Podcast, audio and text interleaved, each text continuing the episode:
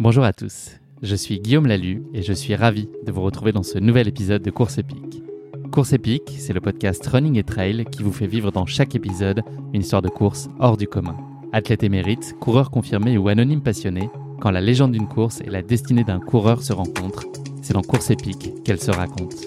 Course épique, c'est un nouvel épisode chaque mercredi, mais c'est également chaque lundi matin un extrait de l'épisode à venir pour bien démarrer la semaine ensemble. Nous avons donc rendez-vous deux fois par semaine. Et si vous souhaitez suivre notre actualité au jour le jour et découvrir les coulisses du podcast, je vous donne rendez-vous sur notre compte Instagram courseepique.podcast.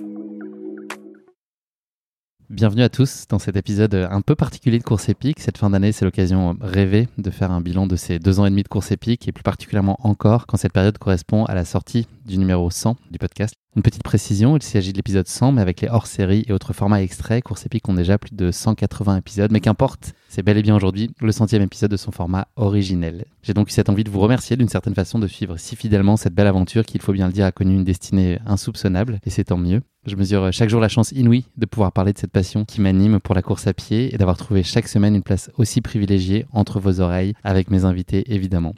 Les remerciements, ils ont traditionnellement leur place à la fin d'un récit ou d'une cérémonie, mais je tenais à prendre la logique de cours et à les inscrire comme prologue de cet épisode pour être certain qu'ils arrivent jusqu'à vous tous. Merci donc du fond du cœur à chacun d'entre vous d'être là, que ce soit de passage pour un épisode de ci, de là, plus régulièrement, une à deux fois par mois, ou encore d'être fidèle au poste chaque mercredi matin à la première heure pour découvrir le nouvel épisode de la semaine.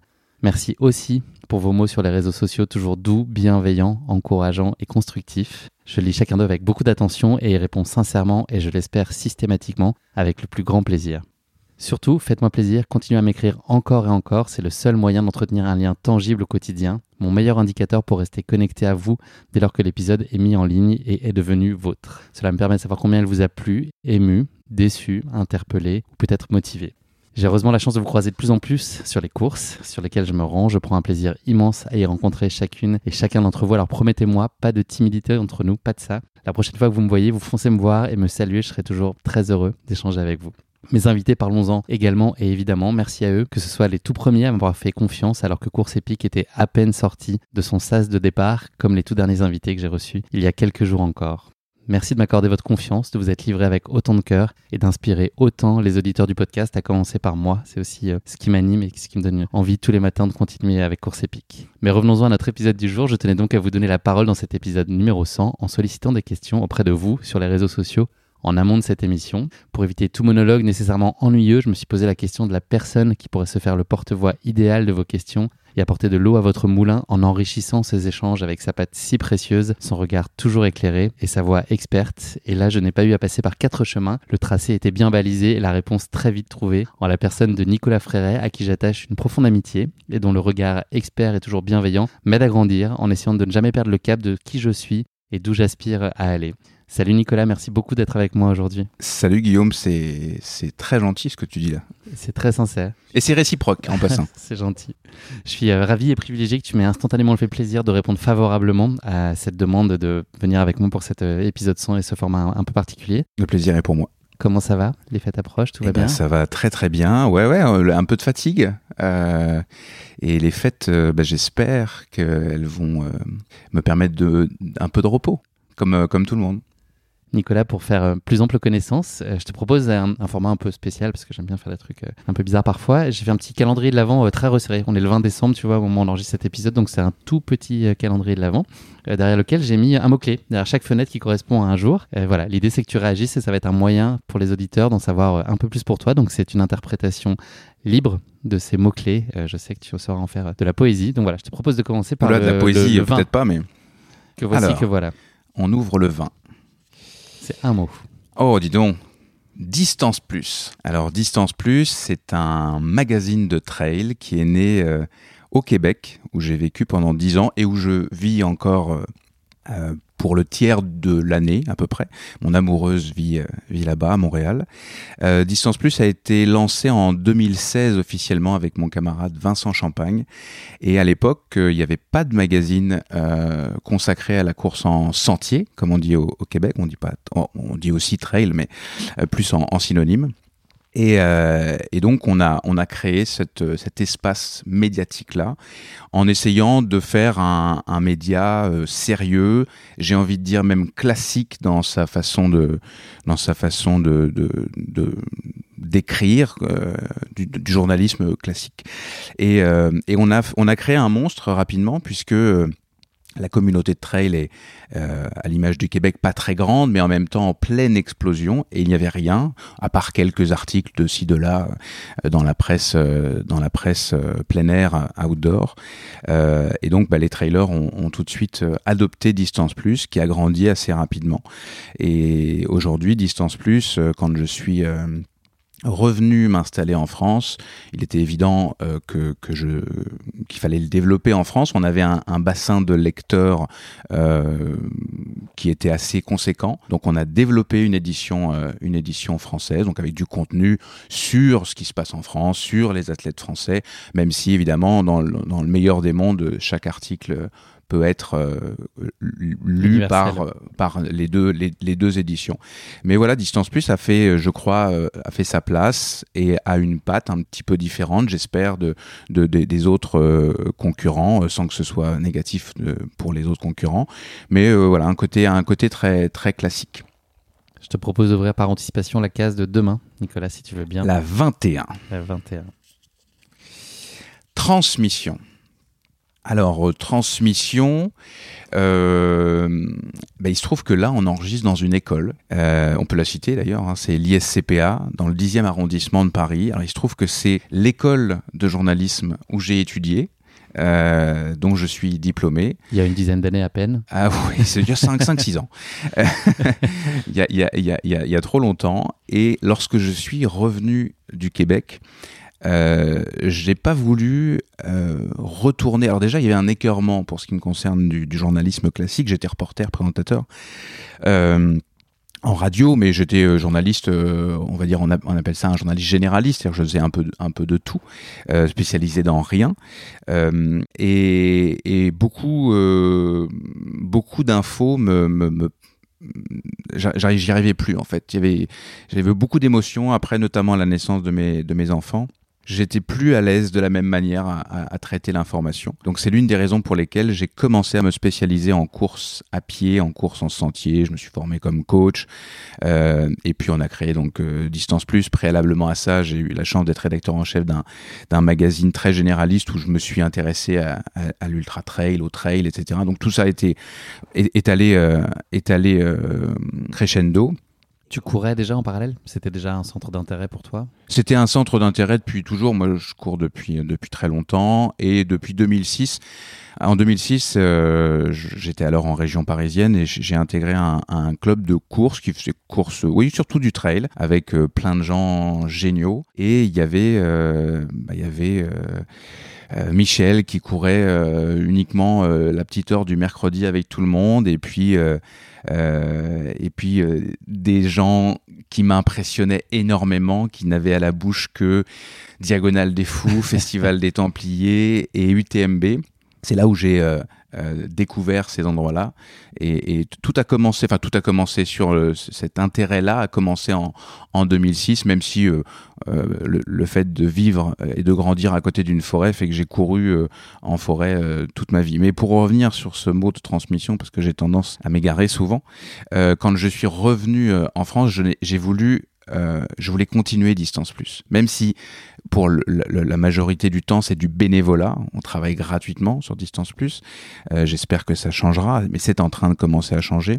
Je voulais continuer à développer Distance Plus et pour ça, il fallait pas que je m'engage dans une autre rédaction par exemple parce que sinon je me serais engagé à corps et âme et puis euh, voilà, ça aurait, ça aurait pas une bonne idée.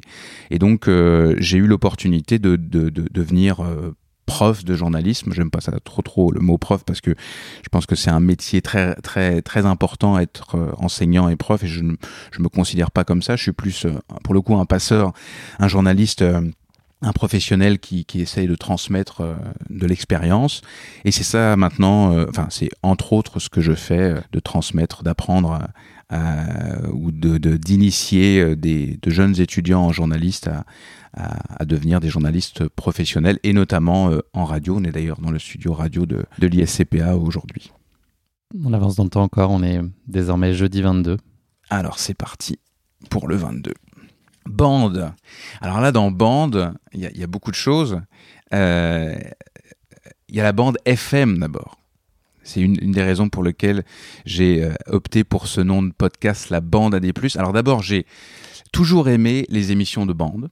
Euh, la convivialité des émissions de bande, la, l'énergie, la diversité, etc. Je, je, suis un auditeur de radio depuis toujours, depuis quasiment ma naissance, parce qu'il y a toujours eu de la radio à la maison, euh, à la fois chez mes parents et chez mes grands-parents, qui étaient la maison d'à côté, euh, et notamment, euh, notamment RTL et les grosses têtes qui tournaient. Alors, j'ai jamais été un grand fan des grosses têtes. je, dis ça parce que il se trouve qu'il y a eu un article sur la bande AD+, dans, dans West France, où on, a l'impression que je suis fan. Mais alors, c'est une émission, c'est une émission générationnelle, c'est une émission euh, géniale pour bien, pour bien du monde. Mais ceci dit, cet esprit-là m'a quand même, euh, il y a quand même a, quand même semé une petite, une petite graine. Donc bande comme la bande FM, la radio que j'ai toujours écoutée.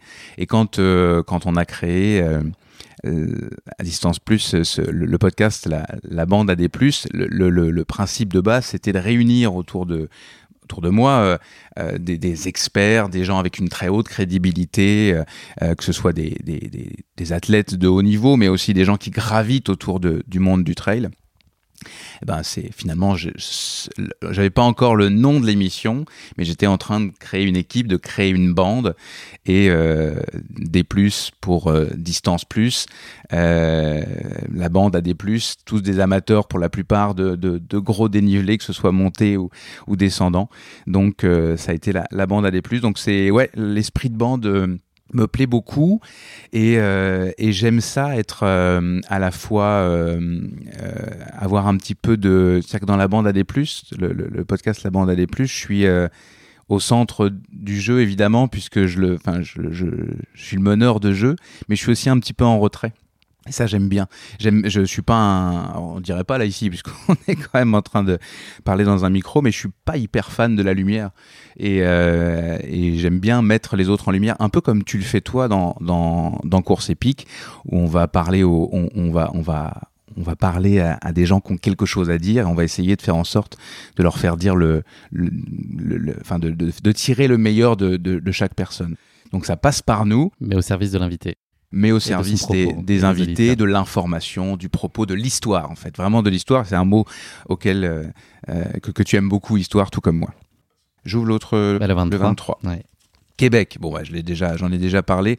Québec, c'est le pays de mon cœur. C'est, euh, je suis, je suis né, j'ai grandi en Normandie, mais euh, je me suis connu vraiment euh, au Québec. Euh, je suis parti avec la celle qui est aujourd'hui la maman de mes enfants euh, en 2008 et pour une, une aventure. Hein, je, je, on peut vraiment le vivre comme ça.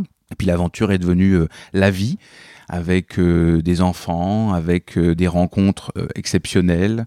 je me suis installé, enfin nous nous sommes installés à, à Montréal, qui est une ville que j'aime profondément et tout particulièrement euh, un arrondissement dans cette ville qui est tout près de l'eau, euh, qui s'appelle l'arrondissement de Verdun. Et, et c'est vraiment l'endroit où je me sens chez moi, le Québec. Et puis donc aujourd'hui, mon amoureuse et, mes deux belles filles euh, sont euh, vivent là-bas, donc euh, le, cœur, est, le cœur est gros. Et le Québec est, partout dans ma vie en fait. Mes enfants sont québécois, même si aujourd'hui ils vivent en France. Je, j'y passe une partie de, de l'année. Distance Plus est né au Québec et je continue de nourrir ça le plus possible. Je suis impliqué dans, dans, la communauté de trail au Québec, que ce soit à l'Ultra Trail Americana du Canada où on, a eu la chance de te croiser cette année, mais aussi, enfin voilà, je, je, je, je pense être, ouais c'est ça, impliqué, impliqué pas mal dans, dans cette communauté-là. J'aime beaucoup le Québec, j'aime beaucoup les Québécois et, et la course en sentier. Rien à voir avec le trail. Non. Allez, j'ouvre le 24. C'est la dernière, c'est presque Noël qui frappe à la porte. Dossard. Alors Dossard, moi je suis, euh, alors je suis vraiment pas un grand coureur. Euh, en fait, je, suis un grand coureur euh, dans l'absolu euh, parce que je cours depuis longtemps, je cours beaucoup, je cours tout le temps, que j'aime énormément ça. Je, raffole de, de courir, de partir dans le bois, de partir à la montagne quand l'opportunité est là, de courir au bord du fleuve Saint-Laurent à Verdun. Il y a une petite trail assez géniale. Euh, qui, qui, fait partie de mes routines quand, quand je suis là-bas. Euh, et le dossard est devenu à un moment donné, j'ai jamais été très compétitif moi comme garçon, euh, peut-être parce que j'ai jamais été très très bon, mais à un moment donné c'est devenu c'est devenu normal de, de s'y essayer. Donc j'ai accroché quelques dossards avec l'envie très rapidement de faire de l'ultra et aussi de la bêtise que qu'on fait beaucoup quand, quand on est coureur et qu'on qu'on se met au trail et qu'on a envie de devenir euh, ultra trailer, on a tout de suite envie d'aller vite. Beaucoup, hein. Euh, beaucoup ont envie d'aller vite. Et euh, je, crois pas que j'avais envie d'aller vite, mais je suis allé trop vite quand même. Et je suis, monté. J'ai quasiment jamais porté de dossard avant de courir le 65 km de l'UTHC, qui a été ma course de rêve. C'est-à-dire qu'à ce moment-là, je courais le matin et le soir. Je, je, me transportais en en courant euh, pour aller euh, pour aller au travail downtown de Montréal. Et donc j'avais je cumulais euh, beaucoup de beaucoup de kilomètres sans faire forcément d'entraînement ce qui était très pratique. D'ailleurs c'est vraiment un conseil que je donne à tous les parents euh, qui sont amateurs de, de course. Si vous pouvez courir tout ou partie de votre transport pour aller au travail et revenir à la maison, ça sauve beaucoup de temps d'entraînement et notamment pour être quand on a des enfants en bas âge et qu'il faut être là, euh, que c'est pas forcément facile de s'entraîner, c'est vraiment une solution géniale. Évidemment, ça prend une logistique, mais euh, c'est quelque chose qui a très bien marché pour moi. Et, euh, et donc, bah, ce premier dossard au, au, à l'UTHC a, a, a, été génial. La course s'est passée merveilleusement. Il n'y a pas eu de down, pour ainsi dire. Euh, la gestion de l'hydratation, de l'alimentation la, de s'est bien passée. Et c'est après. C'est toutes les courses que j'ai fait après qui ont été à la limite du catastrophique. on en a partagé une tous, tous les deux d'ailleurs. On en a mon part... premier DNF. On a partagé ce on grand part... plaisir ouais. de ne pas finir ensemble à MCC euh, il y a quelques mois. C'est vrai. C'était alors euh, genre c'était le premier dossard depuis longtemps et alors pour le coup euh, pour ce qui me concerne j'ai pris le départ sans envie. En fait, si j'avais très très envie, j'étais super excité de courir euh, autour du Mont Blanc. C'était au début de l'UTMB, au début de la semaine de l'UTMB, euh, et on avait toi comme moi un programme très chargé au niveau du boulot, et je trouvais ça cool parce que on avait une course qui, qui, qui se déroulait le lundi, et une fois la course passée, on, bah, on pouvait se concentrer sur notre sur notre sur notre travail. Euh, J'y suis allé avec un entraînement qui était euh, délétère, euh, pas voilà. Et puis euh, et j'avais pas envie. En fait, j'ai les dossards que j'ai portés quand je dis c'est une catastrophe, c'est que euh, ça, ça au niveau digestif, etc. Ma gestion de l'alimentation, euh, c'était un peu catastrophique. J'ai beaucoup beaucoup trop vomi en ultra dans ma vie, euh, qui, fait que voilà, les dernières courses euh, avant euh, avant la Covid étaient devenus des plaies et, et c'était pas cool. Donc euh, quand j'ai couru la MCC, c'était le pari, enfin le, le défi, c'était soit t'as du plaisir, soit t'arrêtes. J'ai eu du plaisir euh, la grande majorité de la de l'ascension et puis à un moment donné, j'ai shut down une nouvelle fois au niveau euh, énergétique et j'avais plus envie d'être là. Tu m'as dépassé d'ailleurs à un moment donné. J'ai même pas été capable de, de suivre tes pas j'ai eu la volonté, mais ça, ça, ça n'a pas été euh, et ça m'a donné le coup de grâce. Je me suis, je me suis allongé avec la vue sur le glacier de Trian. Je suis resté là une demi-heure. J'ai passé un très bon moment et, euh, et je suis reparti euh, un, petit peu la queue entre les jambes, mais sans, sans, sans pression et après, j'ai abandonné au col de Balme. Je reviendrai euh, tôt ou tard, puisque là, j'ai, je, je, me, je, me, je me refais une santé. Euh, je veux repartir de pas de zéro, mais euh, je repartir tranquillement. J'ai toujours envie de découvrir l'ultra. Je sais pas si finalement je suis fait pour ça, mais je, je, je, je pense que je suis allé trop vite et que je n'ai pas attendu d'avoir les bonnes adaptations, que ce soit physiques ou justement les adaptations à, à énergétiques, comment comment bien gérer euh, l'alimentation, l'hydratation, etc. Et donc je vais repartir. Euh, je me suis pris une coach, une, de, une des membres de ma bande, Sabine Erström, qui est, euh, qui est géniale. Et, euh, et donc je me fais coacher pour la première fois de ma vie et ça j'avoue que j'aime bien de voir être un élève, d'être discipliné, d'être guidé. Euh, je, je, autant je, je fais un petit peu de coaching moi, mais être dans la position du coaché, je trouve ça très cool. On en est au début. Et l'idée c'est euh, mon objectif de 2023 ce sera le l'intégrale d'Écosse au festival des Templiers. Donc c'est raisonnable je pense hein, 66 km et 2800 mètres de dénivelé. Euh, il y aura quelques courses d'ici là un peu plus petites. Et puis euh, tranquillement pas vite on va monter vers j'espère des, des ultras. Chaque chose en son temps, c'est déjà un bel objectif. C'est ça.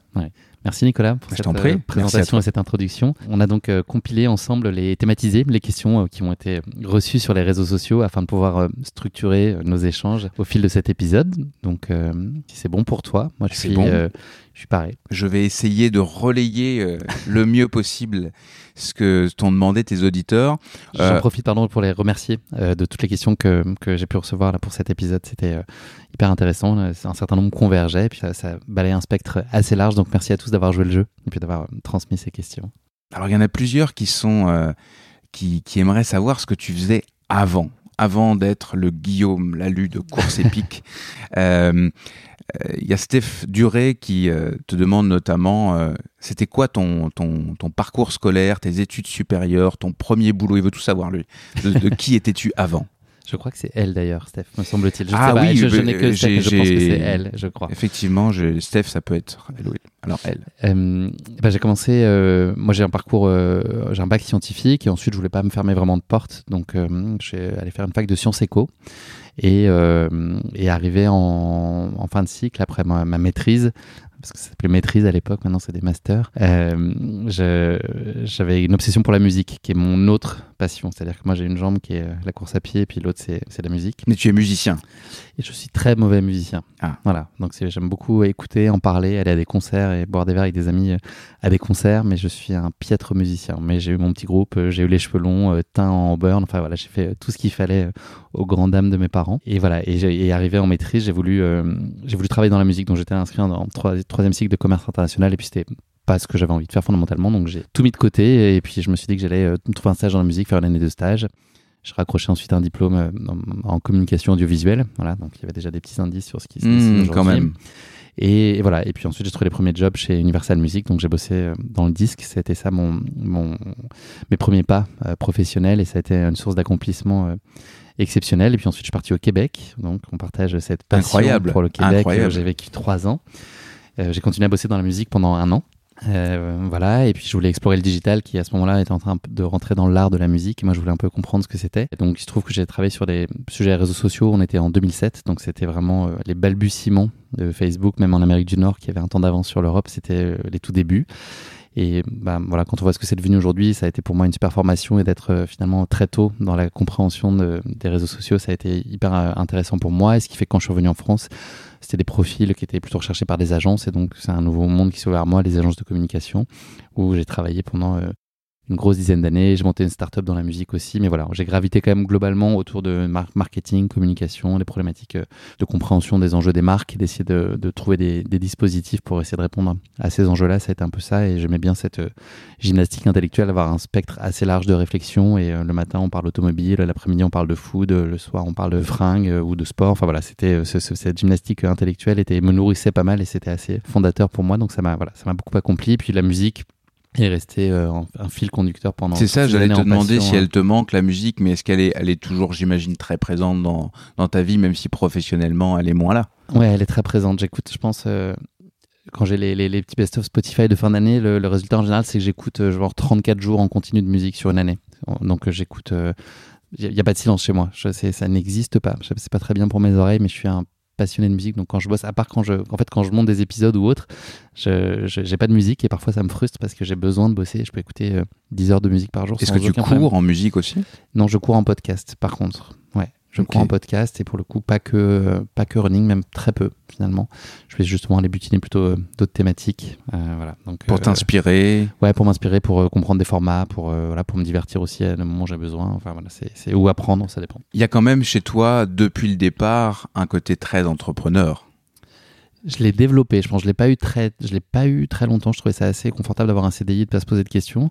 Euh, et euh, j'ai lancé ma première boîte dans la musique. J'avais lancé un Spotify des concerts. En fait, c'était une offre d'abonnement qui permettait d'aller assister de façon illimitée à des concerts. Donc, on avait un, un agenda glissant à J-3 qui disait, bah voilà, là on est mardi, mercredi, jeudi, vendredi. Voilà ce qu'on propose comme concert. Donc, c'était très éditorialisé. On avait une cinquantaine de concerts par mois. C'était pas du tout euh, la poubelle de tout ce que personne voulait euh, voulait aller voir. On faisait vraiment des choix éditoriaux euh, forts. On avait branché un Spotify Connect et un Deezer Connect, ce qui faisait qu'on on connaissait en fait les usages musicaux de nos abonnés, ce qui nous permettait de nous positionner sur les bons concerts, de leur proposer les bonnes expériences. Et voilà, et ça a été hyper intéressant. On a été incubé, on a été accéléré par M6. Enfin voilà, ça a été un, projet entrepreneurial vraiment intéressant. Et c'est plus après, quand j'ai bossé dans une startup J'étais déjà d'une startup dans le marketing digital euh, avant, juste avant, on en parlera peut-être tout à l'heure, mais juste avant euh, Course Épique. Et ça, ça m'a ça a enfoncé le clou de cette envie d'entreprendre, en tout cas de décomplexer cette envie-là, même si je ne considère pas être un natural born entrepreneur. Ça m'a en tout cas décomplexé sur ça, ces expériences-là. Tu aimes avoir des idées, ça c'est assuré. Euh, Après, le fait d'être entrepreneur, c'est encore autre chose, mais d'avoir d'être en ébullition, d'être en intérêt. Quand, quand, tu es en train d'écouter d'autres podcasts pour essayer de continuer d'évoluer, c'est, c'est, on est vraiment là-dedans. Euh, sur le, il y a beaucoup de questions sur pourquoi course épique. Les gens, les, les, les- tes auditeurs ont envie de se, de savoir qu'est-ce qui t'a motivé. Euh, Il y a notamment euh, Caro et, et Malou qui te disent, qui te demandent comment l'aventure course épique est née. Comment t'es venu l'idée même de faire un podcast? Presque deux choses qui sont différentes. On commence avec l'idée de, de, faire un podcast et puis comment course épique, donc ce podcast est né. Les toutes premières idées, en fait, elles étaient. Enfin, la, course à pied a pris de la place à mon retour du, du Québec, est devenue ma deuxième passion, euh, qui, est- voilà, qui est aujourd'hui équivalente à mon intérêt pour la musique, mais quand j'avais mm, un peu plus de 30 ans, euh, et, euh, et je cherchais à faire quelque chose autour de la musique. Effectivement, tu l'as dit, moi j'ai besoin d'idées, j'ai besoin d'être nourri, j'ai besoin de curiosité, il faut que je sois challengé un peu tout le temps. J'ai besoin de ça pour me, pour me nourrir, pour me mettre à l'épreuve. J'ai besoin de faire aussi, j'ai besoin d'avoir des idées, mais j'ai besoin de les exécuter. euh, voilà. Et, euh, et je voulais faire quelque chose autour de la course à pied. Euh, et je cherchais plein de choses, Euh, des jeux de société, euh, un livre dont vous êtes le héros parce que j'adorais ça quand j'étais gamin, donc je réfléchissais à ce, à ce genre de choses. Il y avait un truc qui gravitait autour de ça et j'avais fait un petit, un petit one pager, une petite feuille sur lequel j'avais aussi écrit un projet de podcast qu'on avait discuté avec un copain et sur lequel il y avait ce côté déjà très humain, émotionnel, histoire. Donc tout ça c'était embryonnaire, c'est, ça, voilà, c'est- ça, ça, ça existait quelque part autour de moi. Et puis est arrivé le premier confinement où là, euh, j'ai vu la lumière et je me suis dit que sur le podcast, il y avait euh, une barrière technique à l'entrée relativement faible. Euh, donc, ça ne veut pas dire que derrière tu vas être écouté ou autre, mais en tout cas, de faire le saut euh, était euh, envisageable. Et je me suis dit, bah, c'est peut-être ça la solution. Il faut que je concilie euh, le podcast et puis cet intérêt pour la course à pied. Et puis surtout, je voyais qu'il y avait un, espace qui n'était pas pris, qui était vraiment ce- cette idée d'aller chercher de l'émotion des histoires. Moi, c'est, je suis hyper ému par des lignes d'arrivée, de premier, de dernier. C'est, ça me prend au trip depuis toujours et puis ça me prendra toujours au trip. Et c'est un peu ça que j'ai voulu traduire. Et, voilà, je, voyais que dans l'environnement, il y avait des choses autour de la performance, sur la nutrition, sur plein de choses, enfin plein d'un, approche un peu plus technique, on va dire. Euh, moi, j'avais envie d'aller prendre le, voilà, plutôt du, du récit, puis d'aller chercher euh, de l'intime et puis aller chercher De histoires de course à pied, exactement des émotions. Euh, et je trouvais que le podcast c'était quand même un médium super intéressant pour le faire. C'est le, le média de l'intime par excellence. Euh, donc tout ça se- finalement s'imbriquait relativement bien. Et puis à partir du moment où ce truc-là euh, est venu, alors le contexte dans lequel ça arrivait, c'est que c'était le premier confinement. Donc c'était en mai 2020 où moi il y avait un peu moins de boulot là, dans la startup dans laquelle je bossais. Euh, il y avait un tout petit peu moins d'activité. Donc euh, la nature a horreur du vide. Guillaume l'a lu aussi, je pense. Et donc j'en ai profité pour aller euh, pour aller aux grandes dames de ma compagne, aller occuper mes soirées et week-ends avec ce projet-là de course épique. Et, et entre le moment où je me suis dit que le podcast était le truc qu'il fallait et les- la naissance de course épique et le logo, je pense qu'il y a eu véritablement 45 minutes. C'est vraiment, j'ai eu l'idée, le nom, j'ai trouvé un petit jeu de mots. J'aime, les- j'aime, aussi les courses de chevaux, donc course hippique, épique, tout ça, ça. Tu aimes ça les marchait courses de bien. chevaux? Ouais. ah, Ça, c'est ça, c'est une information intéressante. Ouais, exactement. C'est un héritage de mes années d'enfance, euh, de mes étés où on était au- dans, dans- en Anjou où il n'y a pas grand chose à faire, il n'y a pas la mer, il n'y a pas la montagne. euh, voilà. Donc euh, la- le rituel c'était d'aller voir les courses avec les cousins et puis de, de dépenser l'argent des parents en faisant croire qu'on avait misé sur leurs Ben chevaux oui. alors qu'on on- on jouait euh, pour nous. Et, euh, et voilà, et donc c'est venu de là et donc le logo et le nom, enfin tout ça, ça a été fait en, euh, en vraiment moins d'une heure. Et ensuite j'ai eu assez vite l'idée du premier invité aussi, qui était quelqu'un de mon entourage. ouais. Je, je t'arrête parce que l'idée, tu l'as eu rapidement sur, sur le nom. Est-ce que finalement, c'est le concept euh, initial de ton podcast qui a donné lieu au nom en 45 minutes ou est-ce que c'est le nom qui a finalement teinté le concept de type d'interview de ton émission? Je pense que le concept est arrivé avant et que le nom est venu, est venu. Voilà. Et le nom, moi, je l'ai tout de suite pensé comme une marque aussi. C'est aussi mon réflexe, je pense, de marketing et de com, de penser comme aujourd'hui, ça va prendre la forme d'un podcast. Demain, après-demain, ça sera Mhm. d'autres choses et je veux l'étendre et je veux, je veux avoir un, un nom qui soit très lisible, qui ait une promesse qui soit hyper claire et qui soit au service du concept que j'avais en tête à ce moment-là. Et je trouve qu'en ça, Course Épique est, est très droit et lisible en fait. Absolument. Ouais. Et, et j'ai cette chance-là que d'être finalement assez bien tombé euh, avec ce nom-là. Tu parlais il y a quelques instants de ton premier invité. Quand, quand on est pas dans le métier, quand on n'est pas journaliste, euh, euh, et qu'on crée un podcast, effectivement, vient le moment de l'inviter. Euh, tu as donc opté pour un ami, c'était comme une espèce de, entre guillemets, facilité, quelque chose d'un peu rassurant. C'est exactement ça. C'était très. euh, Alors, il y avait l'histoire qui était quand même le prérequis. Oui, oui, oui, il est pas venu qui a- pour, qui est- euh, voilà, qui a vraiment juste parler. hyper forte et il a quand même failli rester sur le carreau. Il a passé deux mois dans le coma après une course qui s'est pas bien passée. Tout se remet bien à l'endroit, etc. Si vous n'avez pas écouté l'é- l'épisode, il est très imparfait. Moi, il se trouve que je l'ai Euh, réécouté hier. Enfin, je l'ai pas réécouté intégralement, mais je voulais, je voulais me, J'ai pas osé faire faire, une ça tête. encore. Je pense que c'est quand même très compliqué toujours de se réécouter et je pense que j'aurais du mal à remettre le- les oreilles dedans. Je verrais que des Il faut, défauts, il mais, faut, mais, il faut. mais mais il y a la pureté de cet échange avec Guy que je remercierai jamais assez de m'avoir fait euh, confiance ce jour-là.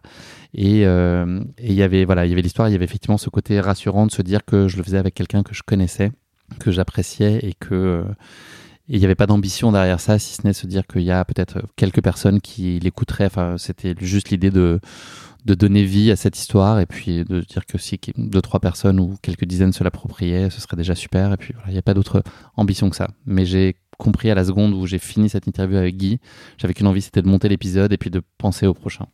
Donc, ça- en fait, dès que tu as mis le doigt dedans, c'était fini, quoi. Ouais, j'ai tout de suite, compris. tu t'es tout de suite dit, c'est bon, c'est ça. Parce que j'avais en plus bien en tête que c'est un effort au long cours. Enfin, tu, tu le sais euh, aussi bien que moi. Le, le- le- voilà, c'est quelque chose qu'il faut, il faut garder de la fraîcheur, du souffle de façon constante. Et puis il faut animer. Enfin, ça prend du temps, quoi. Et puis il y a, y a y l'épisode et puis il y a tout ce qu'il y a autour. Et puis, tu prends du temps, j'en j'en suis le témoin là, et, et, et, et, et- et ton premier épisode, il faut que tu le réécoutes. Réécoutez-le d'ailleurs, tous les auditeurs. Euh, ton premier épisode, euh, ça s'entend parce que aujourd'hui, tu, si je peux me permettre, euh, tout, tout, tout ce que tu dis, bah, pas ce qu'on dit là, mais est écrit. Il y a, y du travail derrière. Aujourd'hui, je trouve que ça s'entend pas forcément. Euh, le premier épisode, on sent que tu, tu, as, tu as cette espèce de. Tu, on t'entend lire d'une Je me certaine réfugie manière. derrière mes écrits. Mais, ouais. mais c'est normal, c'est complètement normal. Mais c'est, c'est ce, ce travail-là, euh, tout le monde ne le fait pas. Donc c'est, une rigueur finalement que tu t'es imposé dès le départ. C'est à la fois un garde-fou, mais c'est aussi euh, beaucoup de rigueur dans la construction. Tes émissions sont toutes euh, structurées. Je pense pas dire de bêtises en, en, en disant ça, y compris ton amour des jeux. Visiblement, il y a toujours eu tout de suite eu des, des petits, des petits jeux. D'ailleurs, dans ce premier épisode, la, la basket chinoise arrive très vite. Ok, je me souviens. Je pense que c'est- le premier pas encore qui- Je me souviens de la question qui pique. Elle est arrivée plus ou moins par hasard avec Sissi euh, sur l'épisode 2. Euh, mais euh, ouais, ouais, effectivement. Non, mais ça me, effectivement, ça, ça me rassure de structurer mon travail. Je trouve que c'est le minimum à faire pour mon invité et pour les gens qui vont écouter, c'est de bosser euh, et puis de me essayer de faire en sorte que euh, de pas être dans mes chaussons, quoi. De pas. C'est c'est la complexité quand on a un format avec une structure qui doit être lisible, c'est-à-dire que les gens doivent savoir ce qu'ils viennent trouver d'un épisode sur l'autre parce que c'est ça qu'ils cherchent finalement, c'est une constance. Mais en même temps, trouver euh, la fine ligne pour euh, les divertir, les surprendre, surprendre mon invité. C'est des petits, des petites choses, des petits gimmicks, des petits pas de côté. Et, ça, je me challenge à fond parce que j'ai, je me mets à la place de mon invité. Et ce que je me suis toujours dit, c'est si nous deux on passe un bon moment, les autres passeront un bon moment. Et donc le- Assurément. le- la, la- la base de tout, c'est passer un bon moment ensemble. Et pour ça, mon invité doit comprendre que je m'intéresse fondamentalement à ce qu'il est et ce qu'il a à dire. Et donc ça, il faut bosser. Et, et puis, euh, l'une des particularités, euh, je retourne aux questions après, mais une des particularités de Course Épique, c'est que tu as, tu as fait aussi encore quelque chose de journalistique, tu as anglais en allant chercher une course, pas 50, même si j'imagine qu'il y a eu des exceptions, mais on retrouve pas une interview euh, en long, en large et en travers. On, a un focus sur une histoire, et donc euh, on, est, plus facilement captif aussi. Et le, le, tes invités, je trouve qu'il y a quelque chose d'agréable à aller revisiter ou re-raconter une histoire et pas et pas 50 et à travers ça euh, à travers ta présentation et tout ce que tu fais à l'écrit par exemple bah, la présentation tu l'as tu l'as fait aussi. Donc t'es- c'est une autre façon de euh, d'inviter des, des, des, coureurs là pour la plupart des, des, athlètes qui ont par ailleurs déjà répondu mm, des dizaines de fois peut-être pour les, les plus connus à, à des interviews un peu typiques. Avant de revenir sur la question des invités, Laurence euh, se demande si derrière Course Épique, il y a toute une équipe. On est Combien 125. vous êtes à bosser dans, Ouais. dans Course Épique? Qui écrit ton texte? Course épique, ça a été euh, moi tout seul pendant euh, un petit moment, euh, jusqu'en janvier dernier. Donc pendant un an et demi, ça a été moi tout seul, au, du sol au plafond.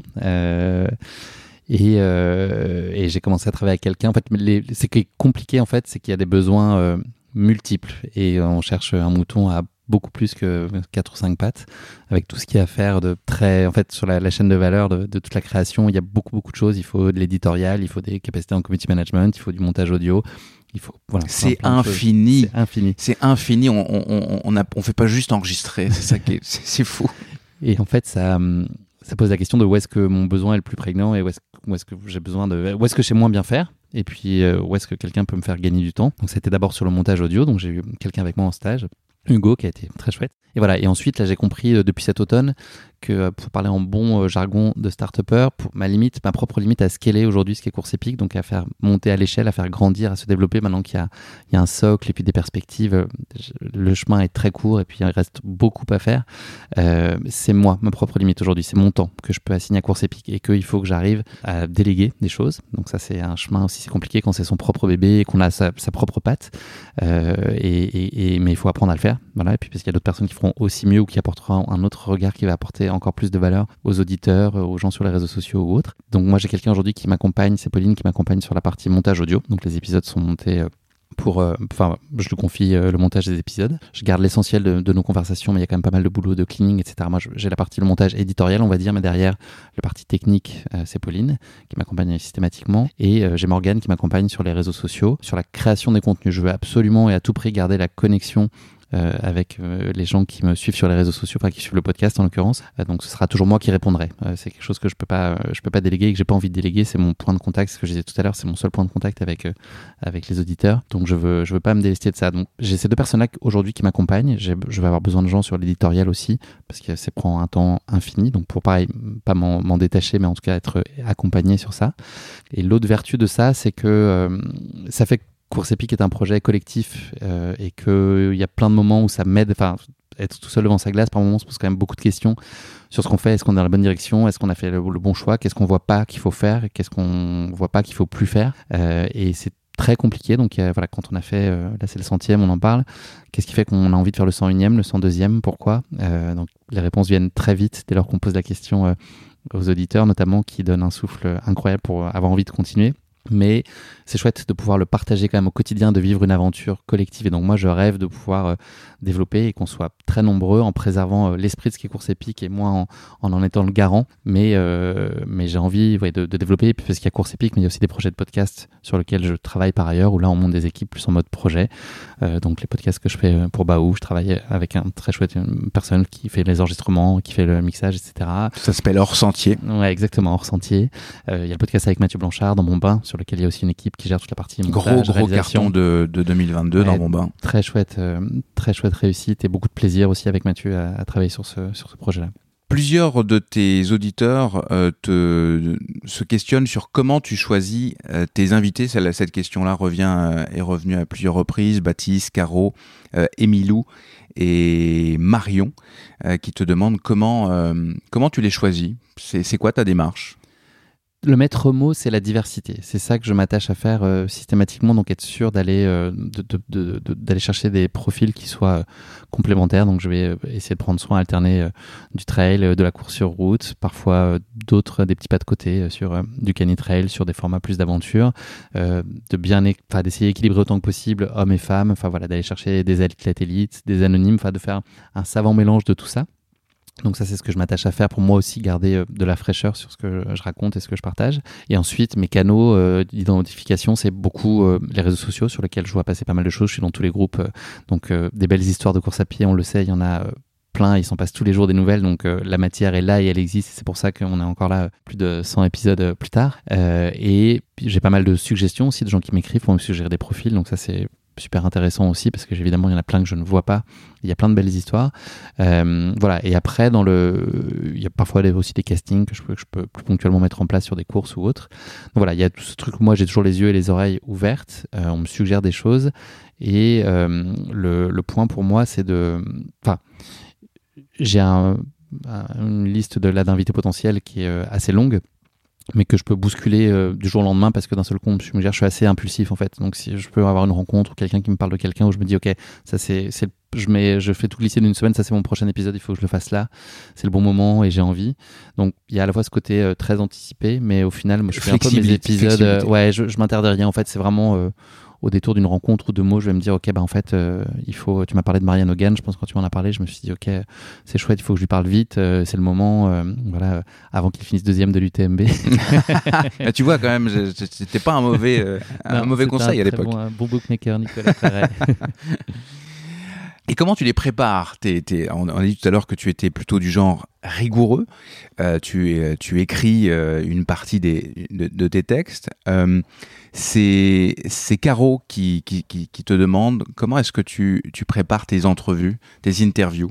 Le moment indispensable pour moi, c'est le. Je m'entretiens avec chacun de mes invités en amont. Donc, je vais passer entre une demi-heure et 45 minutes pour deux choses. Un, euh, créer un lien de confiance. Donc moi, mettre euh, tout, tout ce qu'il faut comme euh, environnement et comme condition pour que la personne, au moment où on enregistre, deux jours plus tard, une semaine plus tard, se sente confortable, à l'aise et envie d'avoir une parole libérée sans, sans, peur de quoi que ce soit. Donc ça, c'est fondamental ensuite, j'ai besoin de comprendre sa course parce que 90% des courses que je raconte, j'y étais pas, j'y ai pas mis un pied, je ne connais pas les parcours, donc j'ai besoin de comprendre, j'ai besoin de savoir ce qui mérite d'être appuyé ou pas. Donc, en fait, je leur fais déjà raconter une première fois la course épique avec moins de détails que ce qu'on raconte dans l'épisode. Mais j'ai déjà ce fil conducteur qui me permet de moi d'avoir de la documentation et de quoi, en fait, euh, créer une discussion qui a du sens, relancer quand il faut et que ce soit euh, audible et digeste pour les auditeurs et puis pour l'invité, ne puisse pas raconter aussi en monologue une course de A à Z en une fois. Donc euh, voilà, il y a, systématiquement ça. Et puis ensuite, il y a, on va dire, euh, une grosse demi-journée de boulot pour aller creuser euh, tout ce que je peux trouver comme information. Donc, quand c'est des athlètes de haut niveau, c'est assez facile de trouver de la matière. C'est un peu plus difficile quand c'est des, athlètes moins connus, des anonymes ou des courses qui sont pas forcément compapillons sur rue. Donc, ça demande un peu plus de, un peu plus de boulot. Et puis, l'air de rien, toutes mes rubriques, la question qui pique, la basket chinoise, c'est aussi finalement tous ces petits détails. C'est finalement pas mal de boulot aussi oui. d'aller chercher ça. Oui, c'est des, petites rubriques qui paraissent rien comme ça, mais, mais c'est du, du temps. Alors après, ça te permet quand même de, de mettre aussi en relief tes invités. En, en, c'est des, des, des, petites règles de portrait qui fonctionnent bien et en plus, ça crée euh, un dynamisme dans. Ouais, c'est ça, c'est une rupture un peu dans la narration, c'est l'idée aussi. Est-ce que tu as eu des. Parce que tu, tu disais que tu fais des, ce que j'appelle moi une pré-entrevue, qui, qui, est encore une fois une règle euh, pas éthique, mais de, rigueur en, journalisme, euh, d'avoir de faire une, pré-entrevue. Est-ce que tu t'es déjà rendu compte euh, que finalement ça allait pas le faire? Parce que en faisant la pré-entrevue, soit euh, on se rendait compte que l'histoire n'était pas si épique que ça, ou à l'inverse que la personne est pas très à l'aise pour parler et on est quand même en train de, faire du podcast, un équivalent de radio, il faut que la personne soit audible. Est-ce que ça t'est déjà arrivé? Ça m'est arrivé, je pense, pas beaucoup, peut-être une fois ou deux où je me suis dit ah là c'est peut-être un peu moins bien, mais euh, j'ai pas pris la décision de ne pas le faire pour autant. Et je pense qu'aujourd'hui je le ferai plus facilement, euh, mais je j'ai pas osé. Je pense alors si ça avait été complètement cata, mais j'ai pris du temps à cette personne-là, on a échangé, etc. Donc c'était compliqué. Euh, si, voilà, donc c'est arrivé de façon très très exceptionnelle. Euh, ou peut-être que je me suis emballé, j'étais impulsif et que ça s'est un peu retourné contre moi. Parce que voilà, le, les conditions qui doivent être réunies, c'est la bonne histoire, la bonne personne pour la porter, et puis que moi je sois à la hauteur aussi de l'échange. Donc ça, c'est toujours très compliqué. Parfois, on a la bonne histoire, et puis la personne qui va un peu moins bien la porter. Parfois, on a une personne qui a pas une course épique, mais qui pourrait lire l'annuaire, ce serait passionnant. Euh, donc ça vaut le coup de le faire aussi. Donc c'est un, une alchimie quand même. Euh, c'est un pari toujours un peu. Donc tu peux mettre tous les garde-fous qu'il faut, euh, c'est un peu une découverte. Donc ça m'est. Euh, voilà, j'ai des épisodes dans lesquels je suis moins content. Je suis plein d'épisodes où je suis pas content de moi, où je trouve que j'ai pas été euh, au niveau, où j'aurais pu faire mieux. mais, mais globalement, j'ai que des bonnes surprises. Ce sera compliqué, j'imagine, à répondre, mais Caro te demande quels sont les invités qui t'ont le plus touché, qui t'ont le plus marqué. Difficile. C'est. Je vais essayer de pas faire une réponse euh, politique, mais en tout cas euh, de Normand. Mais en vrai, toutes ces histoires globalement, elles m'ont beaucoup touché. Donc des histoires d'anonymes. J'ai beaucoup de tendresse pour Abdenour, qui a été voilà le, dernier finisher de l'UTMB. C'est à chaque fois je le prends comme exemple, mais c'est vrai que ça a été euh, ces phrases. J'ai des phrases clés qui me reviennent où il est sur la ligne de départ et dit je, je, je, me demande ce que je fous là. Je regarde tout le monde autour de moi. Je me dis je suis pas un ultra trailer. Je pense même pas que je sois un coureur dit-il, alors qu'il a couru des 100 km, etc. avant. C'est un slam, tu viens de faire un départ de slam parfait. Mais c'est réellement l'état d'esprit dans, dans, lequel, dans lequel il est. voilà, j'ai été touché par des, ouais, par des gens, par l'humilité de, de, beaucoup d'athlètes de haut niveau. Je trouve que ça, c'est poignant, des moments Xavier Thévenard, qui vit une période pas très simple, euh, voilà, m'a beaucoup touché au-delà de sa personnalité. Le contexte fait que ça m'a beaucoup touché. Et puis voilà, il y a des athlètes avec qui ça fait particulièrement bien. J'ai eu de bons échanges avec tout le monde, mais, globalement, il y, a, voilà, il, y des, affinités où il y a des profils qui touchent.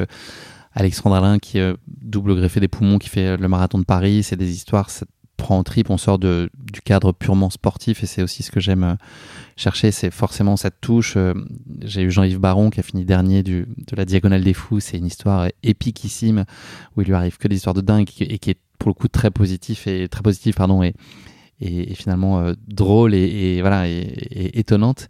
Donc ça c'est aussi des histoires qui m'ont euh, qui m'ont beaucoup beaucoup marqué. Et puis ah ouais il y a des rencontres fondatrices. J'ai eu très j'étais très content d'avoir Jean-Michel Vincent assez tôt dans le podcast. Pour moi c'était aussi Sacrée entrevue à, réécouter aussi. Euh, je pense même s'il s'est passé du temps, euh, c'est encore une entrevue euh, très très intéressante. c'est gentil. Bah, ça a été un marqueur en tout cas. de la même façon, Philippe Propage avec qui j'ai passé du temps, qui venait d'avoir un accident cardiaque quelques. Ancien sélectionneur de l'équipe de France. Exactement. De trail. donc voilà, mais globalement plein de plein de belles rencontres. À palmarès égal, nous demande Jean-Yves, quel est le coureur ou la coureuse la plus modeste? Alors tu nous as parlé d'humilité euh, comme un point commun de, de tous tes invités. Euh, est-ce qu'il y en a un ou une qui t'a particulièrement euh, frappé par sa modestie? Alors, c'est étonnant parce que je trouve que parfois plus le palmarès est long, plus, plus le, enfin, la, la, modestie est, tu vois, est proportionnelle à la, mm-hmm. longueur du, du palmarès pour moi, le, critère d'appréciation, c'est la personne qui ne va pas dire quel est le résultat qu'il a fait sur la course, qui va t'en parler, qui va juste oublier de te dire qu'il a gagné avec 45 minutes d'avance sur le deuxième. Et ça, dans ce registre-là, euh, Xavier Thévenard, je, reprends son nom, euh, Benoît Girondel aussi, avec qui j'ai passé un très bon moment, qui oublie d'expliquer qu'il a un palmarès euh, fabuleux. C'est des c'est des super rencontres, mais voilà, il y a, y a Maud Matisse, Camille Brouillard, enfin voilà, plein, plein d'athlètes de très haut niveau qui ont des palmarès euh, géniaux. Anne-Lise euh, Rousset-Séguret, qui est aussi euh, exceptionnelle de modestie, mais c'est, mais je, pourrais en sortir beaucoup, beaucoup du lot parce que bah, c'est vrai que, mine de rien, on est dans notre sport, on parle de trail, globalement, les gens sont ont, une humilité. Euh, il y, a des exceptions, mais c'est ça. C'est plutôt la norme. C'est plutôt des exceptions et la norme est plutôt dans l'humilité et la modestie, euh, assurément. Euh, est-ce que tu as déjà essuyé des refus euh, des gens qui n'ont pas voulu euh, venir à ton micro pour euh, répondre et raconter leur, course épique. c'est Caro, de nouveau, qui, qui, est très très active. Elle a envie d'en savoir beaucoup sur toi. Merci Caro. Oui, ça m'est arrivé. Alors, c'est pas des refus, c'est des non-réponses, c'est plutôt ça. Donc, ça m'est arrivé de... je sais pas, peut-être 3-4 fois globalement. Donc, où, on relance, etc. Et puis on voit que ça marche pas. Donc c'était beaucoup au début. Je pense que maintenant c'est un peu plus simple. Et je pense que les gens, le, bouche à oreille sert un petit peu. Et puis le, track record en, en langage startup, mais l'historique en tout cas de, des invités euh, contribue à aider. Donc euh, globalement ça se passe bien. Mais euh, mais il y a des athlètes que j'ai pas encore eu. Parfois il y a des athlètes que j'ai dû aller chercher beaucoup de fois. Et puis finalement ça m'est arrivé une fois et je me retrouve en face de quelqu'un qui a plus ou moins envie d'être là. Donc ça fait ah. pas la meilleure interview. Parce que cette personne-là fait ça un peu euh, parce qu'on lui tord à moitié le bras et, ça je me suis dit que voilà c'était plus plus à faire. C'était au final euh, intéressant et c'était chouette mais il y avait moins de feeling que d'habitude parce que cette personne là euh, aurait préféré faire autre chose à ce moment-là probablement. Et, ce que je peux tout à fait entendre. Sachant qu'on a le luxe de pouvoir choisir effectivement autant autant autant passer du temps avec des gens qui sont contents d'être là, mm. c'est certain. Et je comprends que des athlètes, euh, c'est pas, pas leur métier hein, d'aller faire des interviews. Et puis moi, ma sollicitation, euh, je suis une parmi 12 euh, qu'ils ont cette semaine-là, pour pas dire 50 quand c'est sur des gros pics d'actualité. Donc ça fait partie du jeu et il n'y a rien de personnel dans tout ça. En tout cas, je ne prends pas personnellement. On imagine que c'est un, un, gros joueur. alors, je me lancerai pas dans une interprétation du prénom Chenebax, c'est un pseudo. Je, ne hein. sais pas non plus, j'ai regardé, mais je euh, qui, qui, se demande euh, qu'est-ce que tu, qui recevrais-tu euh, sur Course épique que tu, qui n'est jamais venu? Eh bien, je vais commencer par une femme, Courtenay. J'ai fait mon, ma première interview en anglais. Avec, Jim, Wemsley, alors il n'y a, plus, a plus aucune barrière. je pourrais pas aller bien loin en espagnol par contre. heureusement que Kylian parle français, parce que ce serait aussi évidemment des, un des choix possibles. Mais Courtenay, je pense qu'on passerait un très bon moment et je serais très curieux de la faire parler. Ce serait une chance inouïe. Kylian évidemment, mais Kylian, je retarde ce moment en admettant qu'il soit possible parce que euh, j'aurais l'impression d'être allé assez haut quand même dans, dans, l'histoire et que finalement se, poser la question de quoi faire après lui. Donc je, je, serais très heureux, mais voilà, on, verra si, si ça bah, Quoi faire après lui euh, il, y a, encore plein d'histoires. Pourquoi pas, mais, c'est surtout quoi faire avec lui. C'est vrai. Qui n'a pas été fait, qui est différent et comme tu tu cherches à, te différencier. C'est ça la, difficulté finalement. Je trouverais, je m'arrangerais. Et, euh, et Laz, Lazarus Lake, ça me fait ah, ouais. beaucoup, beaucoup. Il va falloir que tu te déplaces par exemple. Ouais, bah, il vient parfois, il est, je crois qu'il est en Chartreuse chez Benoît Laval. C'est vrai qu'il est venu pour. Euh, alors c'était l'inauguration du Terminorum, c'est ça Ouais, probablement. Et je pense Ou la deuxième édition. Ouais. Donc ça, ça me ferait. Ça serait intéressant aussi, évidemment. Mais. Euh, Donc plutôt anglophone, là, ce que je cite. Une immersion sur la sur la Barclay. J'y pensais ce matin en venant en scooter. Je pense qu'il va falloir y songer sérieusement. J'étais précisément en train de penser à ça. Et je ne sais pas d'ailleurs si la liste est sortie des, des coureurs français qui y sont. Je pense que oui, mais je, alors je, je veux pas dire de bêtises. Il me semble l'avoir vu euh, il, y a, il y a une semaine ou deux. Euh, ça, ça, ça, ça, a bougé un petit peu euh, de ce côté-là, donc il est possible, il est fort possible que oui. J'ai une petite idée en tête. Bon, eh ben voilà une, une idée à, suivre dans, dans Course épique. Euh, donc je pense qu'on est, on est passé sur. Il y a eu plusieurs questions. Hein, euh, également Scott qui, qui, qui, te demandait qui rêves-tu d'interviewer. Je pense que tu as répondu à ça. Est-ce que je suis. Alors c'est Séverine, voilà, c'est Séverine, euh, qui aime la, la, diversité dont tu parlais des invités tout à l'heure. Est-ce qu'il y a des nouvelles découvertes à venir? Est-ce qu'il y a des profils atypiques qu'il faut s'attendre à avoir sur le podcast? Ça va rejoindre un petit peu ce que je disais tout à l'heure. Il y aura de la diversité toujours parce que c'est important pour moi, ne serait-ce que pour garder euh, l'enthousiasme. Le planning n'est pas tout à fait calé là pour 2023, mais euh, je vais m'y attacher en tout cas, c'est sûr. Tu, travailles avec, avec quelle euh, longueur de vue? Là, par exemple, ton, ton course épique, ton, en gros, tu es calé jusqu'à jusqu'à quand? Jusqu'à très peu de temps en avance. Tu vois, là, on enregistre aujourd'hui, l'épisode sort demain. Euh, là, j'enregistre lundi mon épisode de début janvier et j'ai pas, j'ai pas de choses prévues encore après. J'ai du mal à prendre de l'avance sur les épisodes et ça, ça me fout une grosse. Euh, en charge mentale, c'est ce qui me, m'angoisse le plus, c'est ça. Parce que Mais en même temps, tu es quelqu'un qui fonctionne comme ça. T'aimes bien être dans le, dans le, dans le rush, dans l'urgence et tu travailles efficacement dans cette, euh, dans cette situation-là. Je peux, je, peux, je, peux, je peux raconter une anecdote, puisque je disais tout à l'heure que tu es venu à l'UTHC. Tu as eu, euh, j'imagine que tu as eu l'occasion de le raconter, euh, des quelques difficultés à rentrer sur le territoire québécois. Et tu es arrivé, c'est peu dire de dire que tu es arrivé à la dernière minute. On peut dire ça. Mais tu es arrivé à la dernière minute. Et euh, après, tu as atterri à Montréal, tu as fait 5 heures de route, et tu, et, tu, as tout, tu es tout de suite rentré dans le bain de ton immersion euh, dans, la, forêt boréale. Et, et la, la, fatigue, et j'ai pu te voir, tu étais vraiment fatigué, passait après. C'est-à-dire que c'est vraiment le but premier, c'était d'être là en immersion et travailler. Et c'était vraiment ta priorité absolue, dormir dans la voiture euh, cinq minutes s'il fallait, etc. Donc là, je, peux attester que, Mais je que l'urgence te va bien. J'avais pas le droit d'être fatigué. Il y avait tellement de, les conditions étaient tellement chouettes que voilà, je ça vaut le coup de serrer les dents un peu 48 euh, heures parce qu'il y a, y a tellement à prendre et à recevoir. Les immersions, je, sais qu'on en parle à un moment donné, mais puisqu'on en parle là, c'est quelque chose qui est arrivé au cours des derniers mois. C'est quelque chose qui euh, te plaît beaucoup. Euh, qu'est-ce qui te plaît dans, dans le fait de faire de l'immersion? Et là, on est, on est on n'est pas si loin de, de, la façon dont tu gères ton podcast, l'intimité. On, est, on a une grande proximité euh, quand on écoute Course épique et en immersion. Cette force-là que tu as de, l'humain, en fait, euh, euh, on, le retrouve. Qu'est-ce que tu vas chercher dans, l'immersion?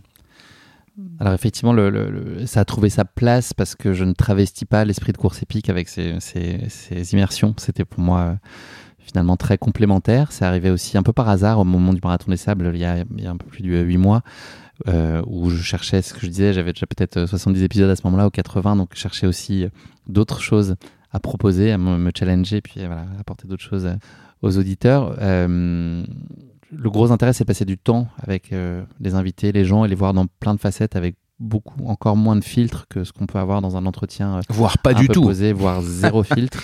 Et ça, c'est hyper chouette. Et puis de voir de la vulnérabilité, de voir plein de choses en fait dans l'effort, ça libère plein de choses très précieuses et puis et très juste et vrai. Et, et moi, créativement, ça m'amuse beaucoup à faire. C'est un autre exercice, un puzzle.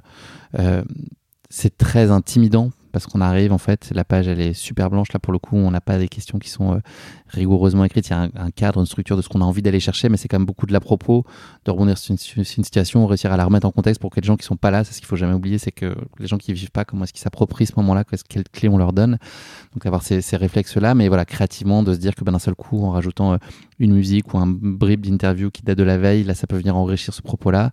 Euh, on avait eu cette discussion autour du THC qui est il y a une trame, quels personnages secondaires ont un rôle à jouer, comment est-ce qu'on fait pour développer de l'attachement à ces gens-là, comment est-ce qu'ils existent dans le, propos sans cannibaliser euh, la, ligne directrice qu'on a. Donc tout ça, c'est des, challenges euh, hyper intéressants euh, intellectuellement et, qui, moi, me, me stimulent aussi beaucoup.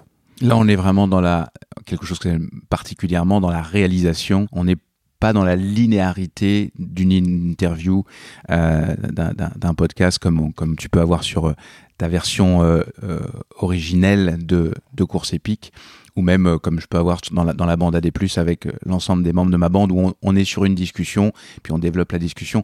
Là, c'est vraiment, tu vas, tu, tu, tu, te plantes quelque part, et puis tu vas raconter, tu vas parler aux gens, et tu vas être finalement un acteur de ce moment-là, et c'est ce moment-là que tu vas partager. Euh, moi, j'avais eu un, vrai coup de cœur. Je, pense qu'on peut inciter les, les, auditeurs à retourner, euh, réécouter. Donc, c'était tes premières immersions euh, sur le marathon des sables? Oui. T'en avais pas fait avant? Euh, Moi, j'avais vraiment eu un coup de cœur là-dessus. D'abord, tu avais fait un très très bon choix euh, de prendre plusieurs personnalités, puis de les suivre pendant même plus d'une semaine. Tu avais commencé avant. Je trouve que pour découvrir le marathon des sables, il euh, n'y a, a, pas mieux. J'ai vraiment tout, tout. Je, je, je m'étais gardé euh, les épisodes à, à écouter euh, en quasiment en binger, l'expression anglaise. et, et j'avais trouvé ça vraiment. C'est un petit feuilleton. Vraiment intéressant, oui, en feuilleton, avec, avec des voix qui s'enchaînent. Et puis, euh, d'apporter aussi tout, tout, ce qui gravite autour du marathon des sables qui vient se, se greffer à, à, entre guillemets la logique de base euh, c'est ça c'est chouette et j'avais été assez stupéfait de voir que pour moi le marathon des sables est une course euh, extrêmement visuelle euh, et, et, de, et, de, se dire que j'avais une interrogation sur est-ce que l'audio peut embarquer les gens dans cette histoire-là. Euh, donc il y avait plein de points d'interrogation, particulièrement sur ce format, c'était ma première immersion, mais de voir que les gens euh, suivent en fait et sont dans le désert avec nous, c'était euh, très étonnant que ça fonctionne à ce point-là, en tout cas dans l'imaginaire, et que voilà, ça nourrisse plein de choses, et quand bien même il n'y a pas l'image en support, alors que c'est une course extrêmement visuelle. Mais ça, c'est la magie de la, la magie de la radio, c'est-à-dire que quand un bon reporter un bon reporter est en capacité de bien décrire une situation, de bien, de bien donner à voir à ses auditeurs. Et c'est ce que tu as, euh, c'est ce que as très bien fait sur, sur ce marathon des sables. Et la prochaine édition, si je ne m'abuse, tu seras euh, je en avec course. un dossard et un micro, les deux. Tu vas mm. quand même prendre un micro. Donc il y aura une nouvelle immersion, mais euh, Absolument. avec ta fatigue à toi en plus.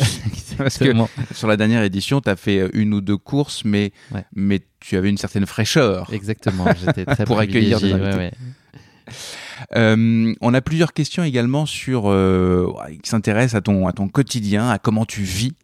Euh, Steph et, Caro demandent si tu as un travail à côté de, de courses épiques et comment hein. comment es-tu rémunéré? Comment tu gagnes ta vie? Guillaume lui dis-nous tout. Alors j'ai je n'ai pas d'autre travail que course épique depuis un an enfin que course épique en tout cas que mon activité de podcast. Depuis euh, novembre l'année dernière c'est un choix que j'ai fait. En fait je faisais des, missions de conseil en marketing et communication à côté. Et puis en fait c'était assez schizophrène pour moi. J'avais du mal à, mener les deux de front. J'avais surtout très envie de donner toute sa chance à, à course épique. Et pour ça j'ai considéré qu'il fallait que je sois à 100% sur le sujet. Donc il y a course épique et il y a les podcasts que je fais à côté. Donc on en a parlé brièvement tout à l'heure. Il y a dans mon bain qu'on fait avec euh, Alliance. Et puis il y a Baou, euh, voilà, le ressenti, le podcast euh, voilà, qui va dans, dans l'intimité des, des, coureurs et puis qui propose aussi des, des, chroniques nutrition. Donc toute cette activité-là audio au global est aujourd'hui euh, mon travail. Donc course épique euh, en occupe une grande partie, mais c'est pas pas la, seule. En tout cas, j'ai développé un studio de création de podcasts pour le sport, thématisé sur le sport. Donc c'est aussi un gros levier de développement et axe de développement pour moi. et en gros, aujourd'hui, les, modèles de financement, il est assez simple. Hein. C'est un format publicitaire, donc ce qu'on appelle un format host trade, donc c'est l'invité, enfin c'est l'hôte du podcast, comme son nom l'indique en anglais, qui porte les valeurs de la marque euh, et qui va donc l'incarner. Donc, ce qui a pour l'annonceur une, valeur certaine de s'adosser et d'avoir une espèce de caution de la part de, la l'hôte du podcast. Donc, ça, c'est un des premiers formats de, de monétisation. Et le second, c'est des formats de co-branding comme j'ai pu le faire avec euh, certaines marques, où euh, l'idée c'est d'avoir une intégration éditoriale la plus logique possible à l'existant. Donc l'idée c'est pas de travestir euh, course épique et de raconter n'importe quoi ou de prendre les auditeurs pour des idiots en leur passant des messages subliminaux pour une marque, mais de, le faire de façon assumée. Et, mais raisonnablement présente parce que si je considère que si l'annonceur vient chercher course épique, c'est pour s'inscrire dans sa ligne éditoriale, sa tonalité, ses petits pas de côté, etc. Et donc c'est pour que ça marche il faut, euh, c'est ce qui marche auprès des auditeurs, donc la, la marque doit accepter de s'inscrire aussi dans cette logique-là. Donc ça, c'est les, les, deux principaux euh, modes de financement de course épique euh, en propre, et ensuite sur le développement de, podcasts à côté, bah, c'est des, marques qui financent la production ou en tout cas le temps passé pour, pour réfléchir, produire, post-produire et puis diffuser et amplifier tous ces projets-là de, de podcasts pour les marques sur le, il y, a des auditeurs qui, alors, je, je, je, passe sur les questions parce que je pense que tu as globalement répondu à, à, à ça. Euh, il y, en a plusieurs vraiment hein, qui s'intéressaient à, à, comment tu t'organises au, au, quotidien. Bah, la vie familiale quand même. Tu l'as dit tout à l'heure, euh, c'est finalement course épique et tout ce qui gravite autour de course épique prend beaucoup de place. Et puis en plus tu cours, tu t'entraînes aussi.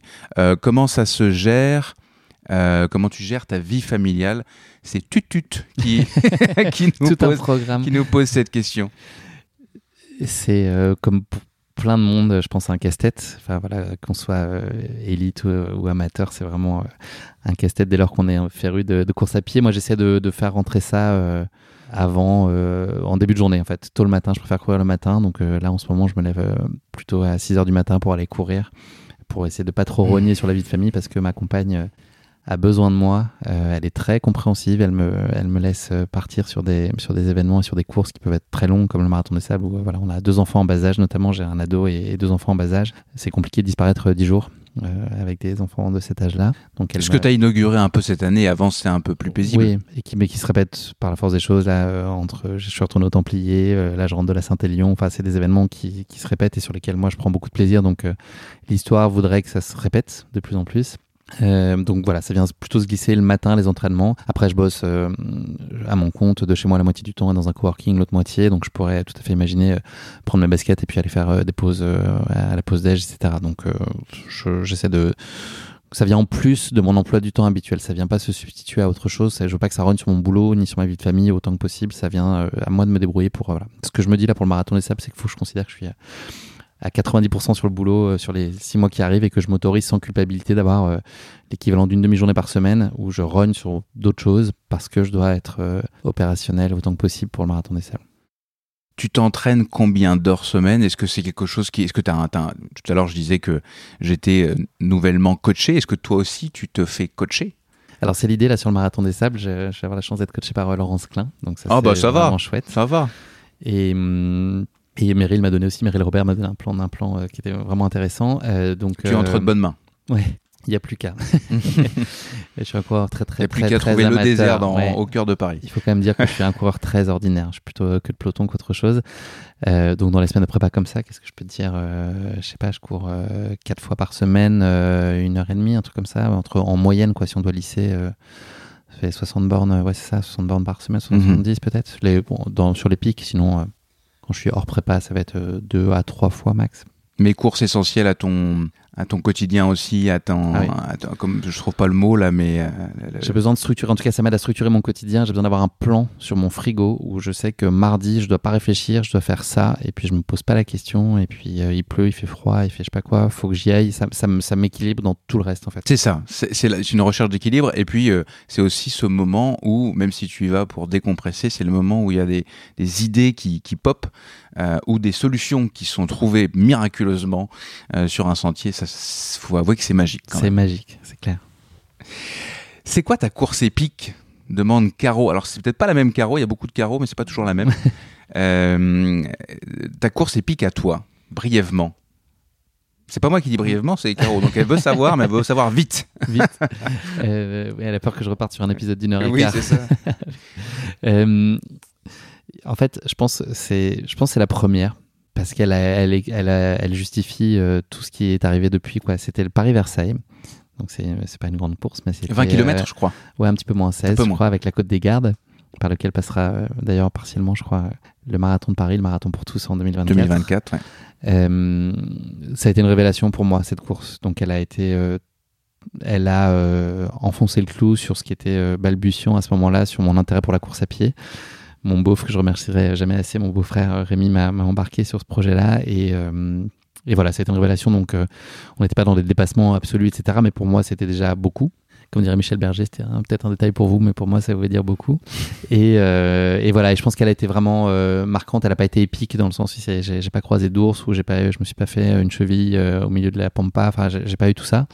Euh, voilà. Et, c'est sûr que l'autre, bizarrement, je l'ai pas couru, mais le marathon des sables, je pense que les gens qui me suivent un peu ont, et suivent le podcast ont, mesuré ça, mais ça a été pour moi une claque euh, monumentale et, une intensité émotionnelle que j'avais jamais, jamais connue parce que j'ai passé, le fait de passer beaucoup de temps avec des gens, et c'est aussi ça l'intérêt des immersions pour prolonger ce qu'on s'est dit tout à l'heure, c'est d'avoir du temps de qualité où tu prends le temps de parler, tu te croises 100 fois en une semaine et puis plus le temps passe, plus les gens sont vulnérables, fragiles, etc., s'exposent. Et tout ça ça, ça, crée des émotions euh, très fortes. Donc le, marathon des sables a aussi été euh, très marquant pour moi, mais si j'ai couru qu'une étape de ce marathon des sables. Mais ceci dit, c'est aussi, euh, on en parlait tout à l'heure de, de, ton immersion, mais c'est euh, c'est intéressant euh, que ce soit le marathon des sables ou le half marathon que tu as fait dernièrement à, à... Forteventura, oui. C'est ça. Mm. ce que tu dis là, on l'entend, c'est-à-dire qu'au début, quand tu t'adresses à tes invités, bah, ils ont une, une attitude. Et puis cette attitude-là, cette voix-là, euh, change au fur et à mesure de, du temps. Euh, la, la, la, la l'émotion est là, la proximité est là. Au début, au début, vous êtes comme des inconnus, plutôt des inconnus, puis à la fin, vous êtes comme des amis proches qui, qui, vous avez presque hâte à la au prochain moment où vous allez euh, de nouveau partager, partager un micro. C'est, je, trouve que c'est assez chouette et, et, assez emblématique de notre sport. Encore une fois, c'est quelque chose qu'on a, qu'on retrouve. Euh, on enlève tous les micros, les podcasts, etc. Quand on va courir une course avec parfois des inconnus, on, passe la ligne avec des amis. c'est, combien de coureurs à cette histoire-là à raconter, voire, voire des histoires à raconter?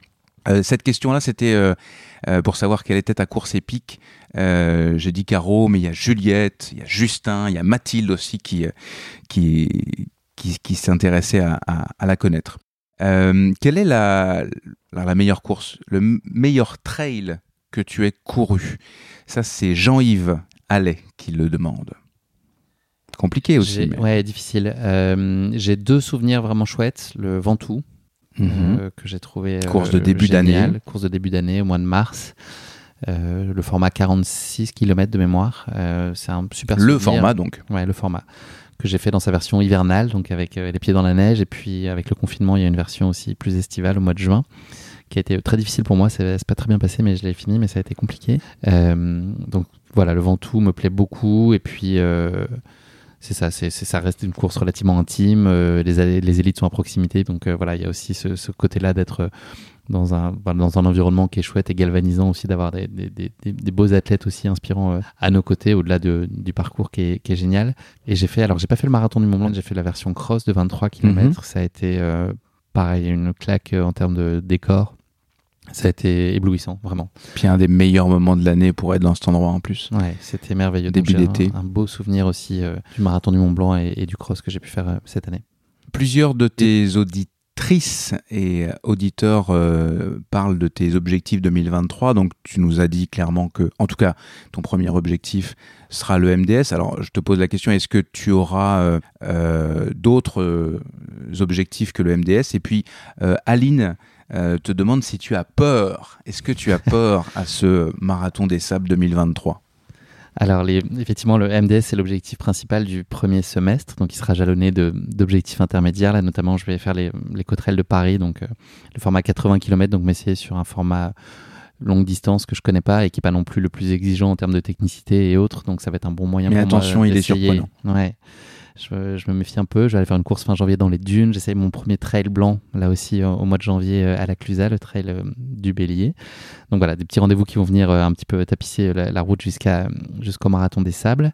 Je, je retourne sur la MCC en août parce que mon Ah, DNF ouais. de l'année dernière m'a quand même pas mal contrarié. Donc il m'a Mhm. fait avancer, mais il m'a aussi contrarié. Donc euh, j'ai au-delà du plaisir que je vais avoir Tu à, as quelque à chose à repasser la finir. semaine à l'UTMB, ouais, c'est la première fois que j'ai effectivement l'impression un goût d'inachevé sur une course.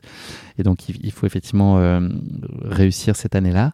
Et je cherche un- une idée pour euh, octobre, enfin pour octobre, en tout cas pour l'automne 2023. euh, il me faudra en général d'avoir deux objectifs qui à mon échelle sont des challenges par an, c'est bien. Ça, ça me semble raisonnable. Écoute, euh, je peux toujours t'inviter à venir partager mon intégrale des causes. mais- Ouais, écoute, les Templiers c'est un très beau festival, vraiment.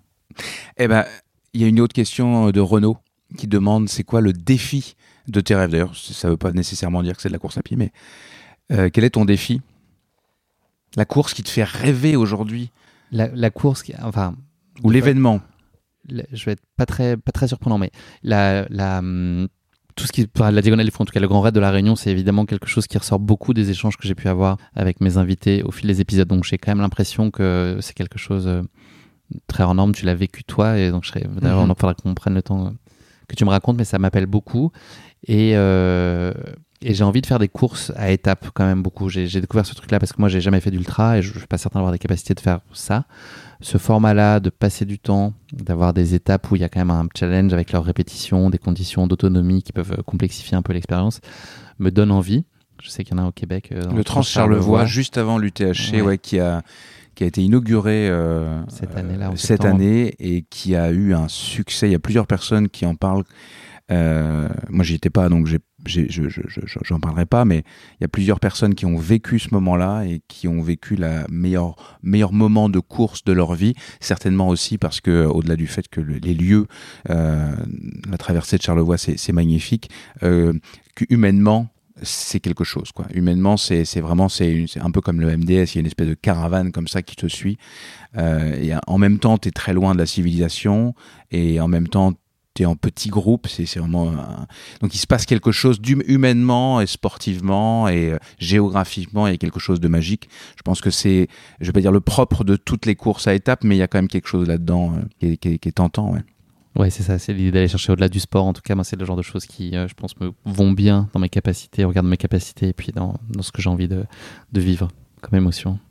Hélène euh, demande, et ça recoupe euh, plusieurs de nos discussions dans cette émission, euh, quelles sont tes futures immersions Euh, Tu vas venir avec ton micro au MDS, on a compris. Où est-ce que quels sont les, autres événements, en tout cas ceux qui sont prévus en ce- cette fin d'année 2022 Quels sont les autres événements prévus avec micro et immersion? Je crois que je crois que le marathon des sables est le seul qui soit acté à ce jour. Euh, si je dis pas de bêtises, mais euh, j'ai des projets en tête, mais non, le seul qui soit euh, fermement et définitivement acté, c'est celui-là. Mais il y en aura d'autres, ça c'est une certitude. euh, Vous pouvez compter sur ces épisodes-là pour, euh, voilà, au fil de, au fil de l'année à venir. Peux-tu nous partager ton moto? Tu demandes toujours à tes invités euh, quel est leur moto, alors le tien? Alors le mien, il a, je le détourne un peu de son sens parce qu'il a une connotation religieuse, je crois. C'est le cœur a ses raisons que la raison ne connaît point. C'est ce que je racontais tout à l'heure. Moi, je suis quelqu'un de très euh, passionné, entier, euh, impulsif. Euh, donc ça a des bons côtés, ça en a des moins bons parfois, mais j'aime, enfin j'ai envie de vibrer et puis parfois je, fais fi un peu de, pas des conséquences, mais en tout cas si voilà, je, je, je fais confiance sur le fait que que ça va bien se passer et que ça vaut le coup de le vivre. Et donc voilà, et donc je suis très passionné de manière générale et notamment sur, sur le sujet qui nous réunit euh, aujourd'hui. Donc voilà, je, parfois je fais des choses un peu déraisonnables euh, et pourtant je suis quelqu'un d'hyper cartésien et les pieds sur terre, etc. Mais voilà, je me, je me laisse euh, emporter et, et ça me va assez bien. Je, suis instinctif, donc je, me fais relativement confiance sur ces choix-là et je suis prêt à en assumer les conséquences. Mais voilà, globalement, je me laisse guider par la passion parce que j'ai besoin de ça pour être heureux et accompli. Il faut pas toujours être dans le calcul. Je trouve qu'on on a beaucoup, beaucoup tendance à analyser les choses ou jouer un rôle qui n'est pas vraiment juste parce qu'on on, veut, maîtriser ce qu'on envoie comme signaux, etc. Et puis un peu voilà, se, jouer des, situations. Et moi, j'ai plutôt envie de faire les choses assez droites et, euh, et m'accomplir, faire des trucs qui sont un peu n'importe quoi parfois, euh, tant que ça reste, euh, ça se fait pas au détriment des autres ou autres. Mais voilà, en tout cas, de ne pas trop réfléchir parfois quoi d'y aller. Course épique, donc tu célèbres le centième épisode, mais Course épique va continuer de, vivre dans, son, dans, sa formule actuelle. Hein. on est bien d'accord On est bien d'accord. J'ai posé la question, ça a été un, moment où je te, parlais un peu tout à l'heure d'être tout seul devant son miroir, à se poser plein de questions. Je pense que la meilleure chose que j'ai pu faire euh, sans le savoir à ce moment-là, c'était de poser la question à vous, les auditeurs, de euh, où j'en étais, ce que vous attendiez, ce qui pouvait être mieux fait, ce qui pouvait être fait différemment, ce qui devait plus exister, euh, ce que vous vouliez surtout pas perdre. Euh, j'ai mis plein de fausses pistes dans, ces questionnements aussi là et j'étais très heureux de voir que finalement il y avait une adhésion sur le, projet course épique tel qu'il est euh, aujourd'hui, qui va évoluer par la force des choses, mais je veux surtout pas le, laisser euh, au bord de la route et, même s'il y a des versions un peu complémentaires qui prennent vie avec ces formats en immersion, je veux préserver ce que c'est. Et tant, qu'il y a des histoires, course épique aura sa place et évoluera peut-être à la marge dans son format traditionnel, mais ces histoires, elles, elles, il y en a encore beaucoup qui peuvent être euh, entendues et qui valent le coup et qui inspirent les gens. Qu'est-ce qui a le plus évolué entre, alors même si tu t'es pas réécouté le premier épisode et, et, le dernier, est-ce que, est que Course Épique a beaucoup évolué selon toi? J'ai l'impression, j'allais dire ça, c'est que l'esprit finalement est resté assez pur par rapport à, l'idée de départ. J'ai pas énormément changé euh, de choses. Je me sens euh, moi plus à l'aise dans cette Exactement, c'est ça. Toi, tu as changé en fait par ton expérience. C'est ça, et ce qui m'empêche pas d'avoir les pétoches avant chaque épisode, euh, quel que soit l'invité que je vais recevoir, c'est forcément intimidant toujours. Euh, le trac de l'artiste. Plus confiance. Ouais, mais forcément, enfin, tu vois, c'est pas naturel malgré tout. Hein. Je, je, suis pas né animateur de podcast, je suis pas journaliste. Enfin, tu vois, c'est des choses que que j'essaie de faire avec cœur et sérieux, quoi. Mais euh, donc, ça, c'est voilà, mais mais je sais et une toujours voix ça va être un et bon un ton qui te démarque beaucoup. Je te l'ai déjà dit, on peut le dire en micro. tu as une voix et tu as un ton qui est le tien. Et quand on écoute Course Épique, quand on t'écoute ou, ce que tu fais d'autre, euh, bah on sait que c'est toi. Et ça, c'est tout bête, mais c'est important. c'est gentil. Mais tu m'as aussi euh, beaucoup éclairé là-dessus, notamment au moment de l'UTMB, euh, ah. sur lequel qui m'a euh, amené à, à, repenser un format, puisqu'on était sur un, des interviews en plateau et qui étaient pour la plupart post-course de pas faire ce que les autres faisaient. Et ça, tu m'as bien rappelé à ça au moment où c'est toujours compliqué justement d'aller explorer un peu des nouveaux formats quand on a une recette euh, qui semble plaire. Qu'est-ce qu'on peut faire pour pas perdre tout ça? On a peur en fait de, de, de, d'être à côté et de pas être juste. Et toi, tu m'as ramené à ce truc de être pas ton esprit et, et, essaye pas de faire euh, ce qui existe déjà. Ce sera pas toi et puis ça marchera pas et les gens ils trouveront pas leur compte. Et, et c'était très précieux pour moi au moment où j'avais pas le point d'interrogation au-dessus de la tête aussi de pas perdre la carte. Je crois que c'est une expression québécoise. Mais euh, en tout cas, voilà, d'être euh, d'être aligné et puis de euh, en, se dit, voilà, en, en, gardant l'esprit de course épique, en, en ajustant juste ce qu'il faut le, le, le, format pour qu'il soit adapté. Et puis tout s'est très bien passé. Et ça s'est bien passé, ouais, c'était chouette. Ça a été une, une, belle expérience, ça, l'UTMB euh, à fond la caisse, parce que donc tu l'as, tu l'as couru, euh, même si ça s'est pas terminé comme tu le souhaitais le, lundi. Puis ensuite, ça a été des émissions euh, à chaque jour avec plusieurs invités. c'est quelque chose que tu, tu, tu, en tires un, tu en tires quelque chose de super positif sur ton année 2022. Ah, c'est un des, un des gros marqueurs, c'est sûr. C'était grisant parce que c'était plein de premières en fait, et c'est en partie pour ça que j'ai. Tu évoquais tout à l'heure la coexistence du boulot et de la enfin, de le fait de porter un dossard c'est compliqué sur des courses. Euh, j'avais l'esprit pas du tout libéré au moment de la MCC parce que j'étais très angoissé par la semaine qui se profilait. J'avais des contenus UTMB à produire j'avais des contenus en partenariat avec des marques qui venaient en complément. Donc ça faisait 9 épisodes sur la semaine à sortir avec un casting dingue. Dingue. Ouais euh, t'as eu beaucoup de monde. ouais j'ai eu de la chance et, euh, et de la vidéo pour la première fois et du public pour la première fois.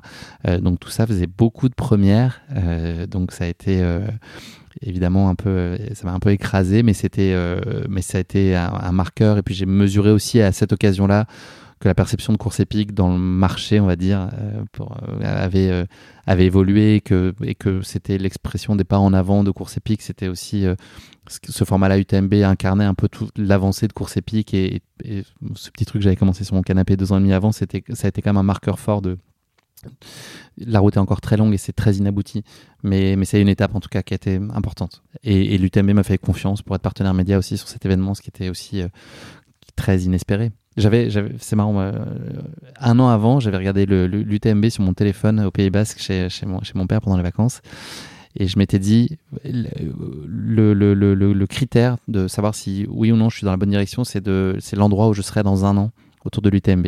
Il faut qu'il se soit passé quelque chose de significatif autour de ça. Et, euh, et j'ai tissé des chouettes liens avec eux depuis. Et on a eu l'occasion de monter euh, ce plateau. Et puis le format a évolué. Je suis venu avec une équipe, je suis venu avec deux personnes aussi. Donc on a vécu l'aventure à trois pour moi, ça a été aussi une validation du chemin, euh, un peu symbolique, mais de se dire que voilà, tout ça avait, pris une bonne gueule, en tout cas celle que je, je, je- honnêtement, je n'osais même pas espérer. Et c'était aussi un marqueur en ça, parce que c'était un petit milestone que je m'étais fixé. Comment tu te sens aujourd'hui Là, on est en fin 2022. Euh, J'ai l'impression que tu es à un tournant de ton de ta carrière de podcasteur, euh, de start-upper. euh. Comment tu te sens? Euh, enthousiaste, chanceux, vraiment privilégié, c'est ce que je, je l'ai beaucoup dit, mais je me, je, me, je me force à le dire de la même façon que je, je- je le dis beaucoup à mes enfants dans plein de situations, de jamais être blasé de quoi que ce soit qu'on vit, parce qu'on a une chance incroyable. Donc je, je sens ça. La gratitude. La gratitude, je trouve, je, je, tu l'as aussi dit tout à l'heure, Nico, mais on évolue dans un système génial. On passe quand même nos journées à rencontrer des gens géniaux, quoi. Des gens Mhm. qui sont simples, qui ont des valeurs, qui sont disciplinés, qui aiment la nature, qui aiment le dépassement, qui se font mal sans, qui sont résilients. C'est fabuleux de côtoyer des gens comme ça, en fait. Euh, donc, euh, moi, je, je veux que tout ça dure et préserver ça. Je veux euh, trouver une chouette place euh, pour course épique dans tout ça et que ça réponde surtout à des, attentes des gens, que ça vienne aussi leur apporter des choses. Euh, et je pense qu'il y a encore beaucoup, beaucoup à faire pour, pour course épique. Donc voilà, j'ai beaucoup de. J'ai confiance en ce que je fais.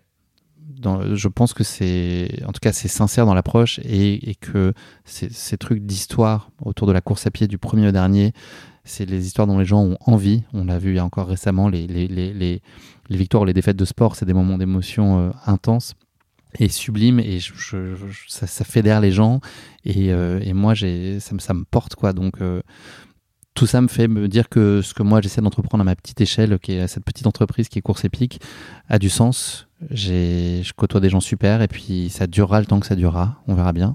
J'ai pas la réponse, mais moi j'ai l'ambition, j'ai envie d'aller plus loin et puis je veux pas travestir ce que je suis dans toute cette histoire-là. Et puis j'ai envie de la partager aussi avec une équipe, ce que je racontais. Enfin voilà, j'ai envie de me donner les chances de faire évoluer tout ça. Euh, parce que je pense que ça, peut répondre à des besoins et des envies des gens, en tout cas, de, d'entendre ça. Et euh, quand je vois là, j'ai reçu des, plein de messages de gens qui se sont inscrits à leur premier trail après avoir euh, écouté Course Épique. Donc c'est un des petits cailloux sur le chemin. Il y a plein, plein de sources d'inspiration et autres. Et c'est surtout mes invités. hein, moi, je suis pour rien. Mais tout, ça donne du sens à ce que je fais et j'ai envie de continuer à le faire. J'ai- confiance et j'ai l'impression d'être bien entouré avec des gens de bons conseils et avec voilà, c'est assez grisant. Eh bien, bon anniversaire à Course Épique et bonne continuation. Et puis, quand même, il a toujours, je viens de voir apparaître, il a toujours ces, comment, comment on appelle ça, des bracelets de la MCC et l'autre, c'est quoi? C'est le HMDS. Ah, Le Donc là, c'est quoi, MCC, c'est un- Je le couperai quand j'aurai fini le, Ah ouais. le AMCC l'année prochaine. C'est ça l'idée. D'accord. C'est l'objectif. Bon. Ouais. Merci Nicolas. Merci Bah, beaucoup. merci à euh, toi et, j'espère avoir retransmis assez correctement euh, les questions de tes auditeurs. Je les ai peut-être pas tous cités, mais il y, en a, il y avait vraiment beaucoup de questions, parfois euh, qui, se, qui se recoupaient. J'espère n'avoir oublié personne. Merci beaucoup Nicolas. Qu'est-ce qu'on peut toi te souhaiter pour cette année qui arrive? Parce que c'est l'heure des, des bilans aussi, des projections pour toi à titre personnel, pour la bande AD+, pour Distance Plus. C'est quoi les Et pas que ça continue, qu'on continue d'être lu, que, que, que, que la bande AD+, euh, continue de s'épanouir. On a, on a, on a la chance. Alors c'est, c'est un podcast très différent. C'est un talk show. C'est une émission de, de débat avec euh, tout le temps autour de la table plusieurs personnalités. Donc euh, euh, là pour l'instant, je suis moi aussi dans un dans un dans un questionnement, même si la réponse est, est quasi faite. Mais euh, on arrive à la fin de de la première saison, donc c'est toujours la, bilans très le- positifs le bilan est, est extrêmement positif. Euh, j'ai j'ai pas fait les, les calculs euh, dernièrement, mais on avait dépassé les 150 000 épisodes en, en, Écoute. en, en 18 épisodes euh, réguliers, puis j'ai également un, hors-série. Donc euh, bien au-delà de ce que j'avais pu imaginer. Euh, j'ai une bande de folie euh, au- au- autour, de, autour de moi. Ma grande satisfaction, c'est d'avoir fait un casting qui aurait pu, euh, dont, j'imaginais que ça allait fonctionner, euh, mais mais ça a fonctionné. C'est-à-dire qu'on est devenu une bande qui, on- le podcast est diffusé toutes les deux semaines, puis le, on continue de discuter quotidiennement, de débattre. Toutes les, les, membres de la bande continuent de débattre, donc ça c'est chouette. Avec passion et expertise. Oui, exactement. Donc j'espère que voilà, y a, y a, en théorie la saison 2 va, va repartir dès, dès le mois de février. J'espère que, que ça va s'agrandir euh, correctement, que ça va continuer de grandir plutôt correctement. Il va y avoir des, des petites annonces. Là, je les fais pas là parce que les choses ne sont pas officielles, mais il y aura des toutes petites nouveautés, de belles petites nouveautés euh, pour, euh, pour 2023. Donc oui, euh, bon vent à nos, à nos projets respectifs, à Course Épique, à, à la bande AD+, et puis au, à tous nos collègues podcasteurs aussi. Je pense sûr. que On a, un on bel a une belle communauté en- au sens large, donc c'est ça. J'ai été ravi d'être avec toi. Ouais, merci. C'était un super moment, comme toujours. Merci d'être là. C'est précieux. Et puis merci aux auditeurs de ce podcast. Et pour ceux qui ne connaissent pas la bande AD+, je vous invite vraiment à plonger euh, vos oreilles et vous immerger. Immerger, ça marche ça? Ouais, ouais, on peut tout faire. On peut tout faire. On vous immersionner Immersionner, immerger. dans la bande AD+. Merci Nico, bonne fête. Merci, de, un bon temps des fêtes à toi et à tous tes auditeurs et auditrices, qui sont peut-être pour certains euh, des auditeurs aussi euh, et auditrices de, de la bande à On est en garde partagée, c'est certains en sûr, garde mais oui, c'est c'est ça. Salut Nico et merci. Merci Bye bye. à tous les auditeurs pour ces 100 épisodes. Merci à tous d'avoir écouté cet épisode. Si vous l'avez écouté jusqu'ici, c'est qu'il vous a probablement plu, alors n'hésitez pas à le partager autour de vous et également à vous abonner, à noter et à rédiger un avis sur votre plateforme d'écoute favorite. C'est essentiel pour que Course Épique soit mise en avant et puisse ainsi continuer à se développer. Cela ne vous prendra que quelques secondes et ça change beaucoup de choses pour le podcast. Merci encore infiniment pour votre soutien et pour votre fidélité et je vous dis à très bientôt pour une nouvelle course épique. Évidemment. Alors j'ai un petit bonus à vous proposer euh, caché euh, discrètement à la fin de cet épisode parce que Nicolas Fréret pensait se sortir de cet épisode de course épique sans avoir droit à sa question qui pique et ça c'était évidemment se mettre le doigt dans l'œil. Donc j'ai évidemment piège. mitonné- Ouais ouais, c'est un piège qui se referme sur toi, Je suis très mauvais dans ces trucs-là en plus. mais tu connais ma bienveillance. C'est parti? C'est parti. Alors Kylian et Nicolas font une course sur 100 mètres. Eh ça part bien. Lors de la première course, c'est étonnamment Kylian qui l'emporte avec 5 mètres d'avance sur Nicolas. Pour équilibrer les choses, Kylian décide de partir 5 mètres derrière la ligne de départ pour la seconde course. Qui va remporter cette deuxième course Bah, Kylian. Kylian. à cause du prénom ou euh, Euh, à cause- oui, à cause de Kylian. Mais si, si, si, euh, je suis pas un, un- grand mathématicien, mais en théorie, on devrait arriver à égalité. Mais s'il Alors, part 5 vous serez, bon, en réalité, vous serez égalité au 95e mètre, puisque toi, tu auras fait 95 mètres et Kylian, qui est parti 5 mètres derrière, ouais. aura fait 100 mètres et donc tu auras rejoint. Eh bah oui, Et donc, comme il va plus vite, il a bien gagné. Sur les 5 derniers mètres, il va faire la toute petite différence et te chipper la première place, mais tu seras quand même euh, sur le podium. Mais Kylian euh, sera toujours, fera toujours la petite différence. Bravo, tu as quand même trouvé la réponse, c'était Kylian. C'était facile. Non, c'est du talent. Rebonne fête, Nico. Bonne fête à toi.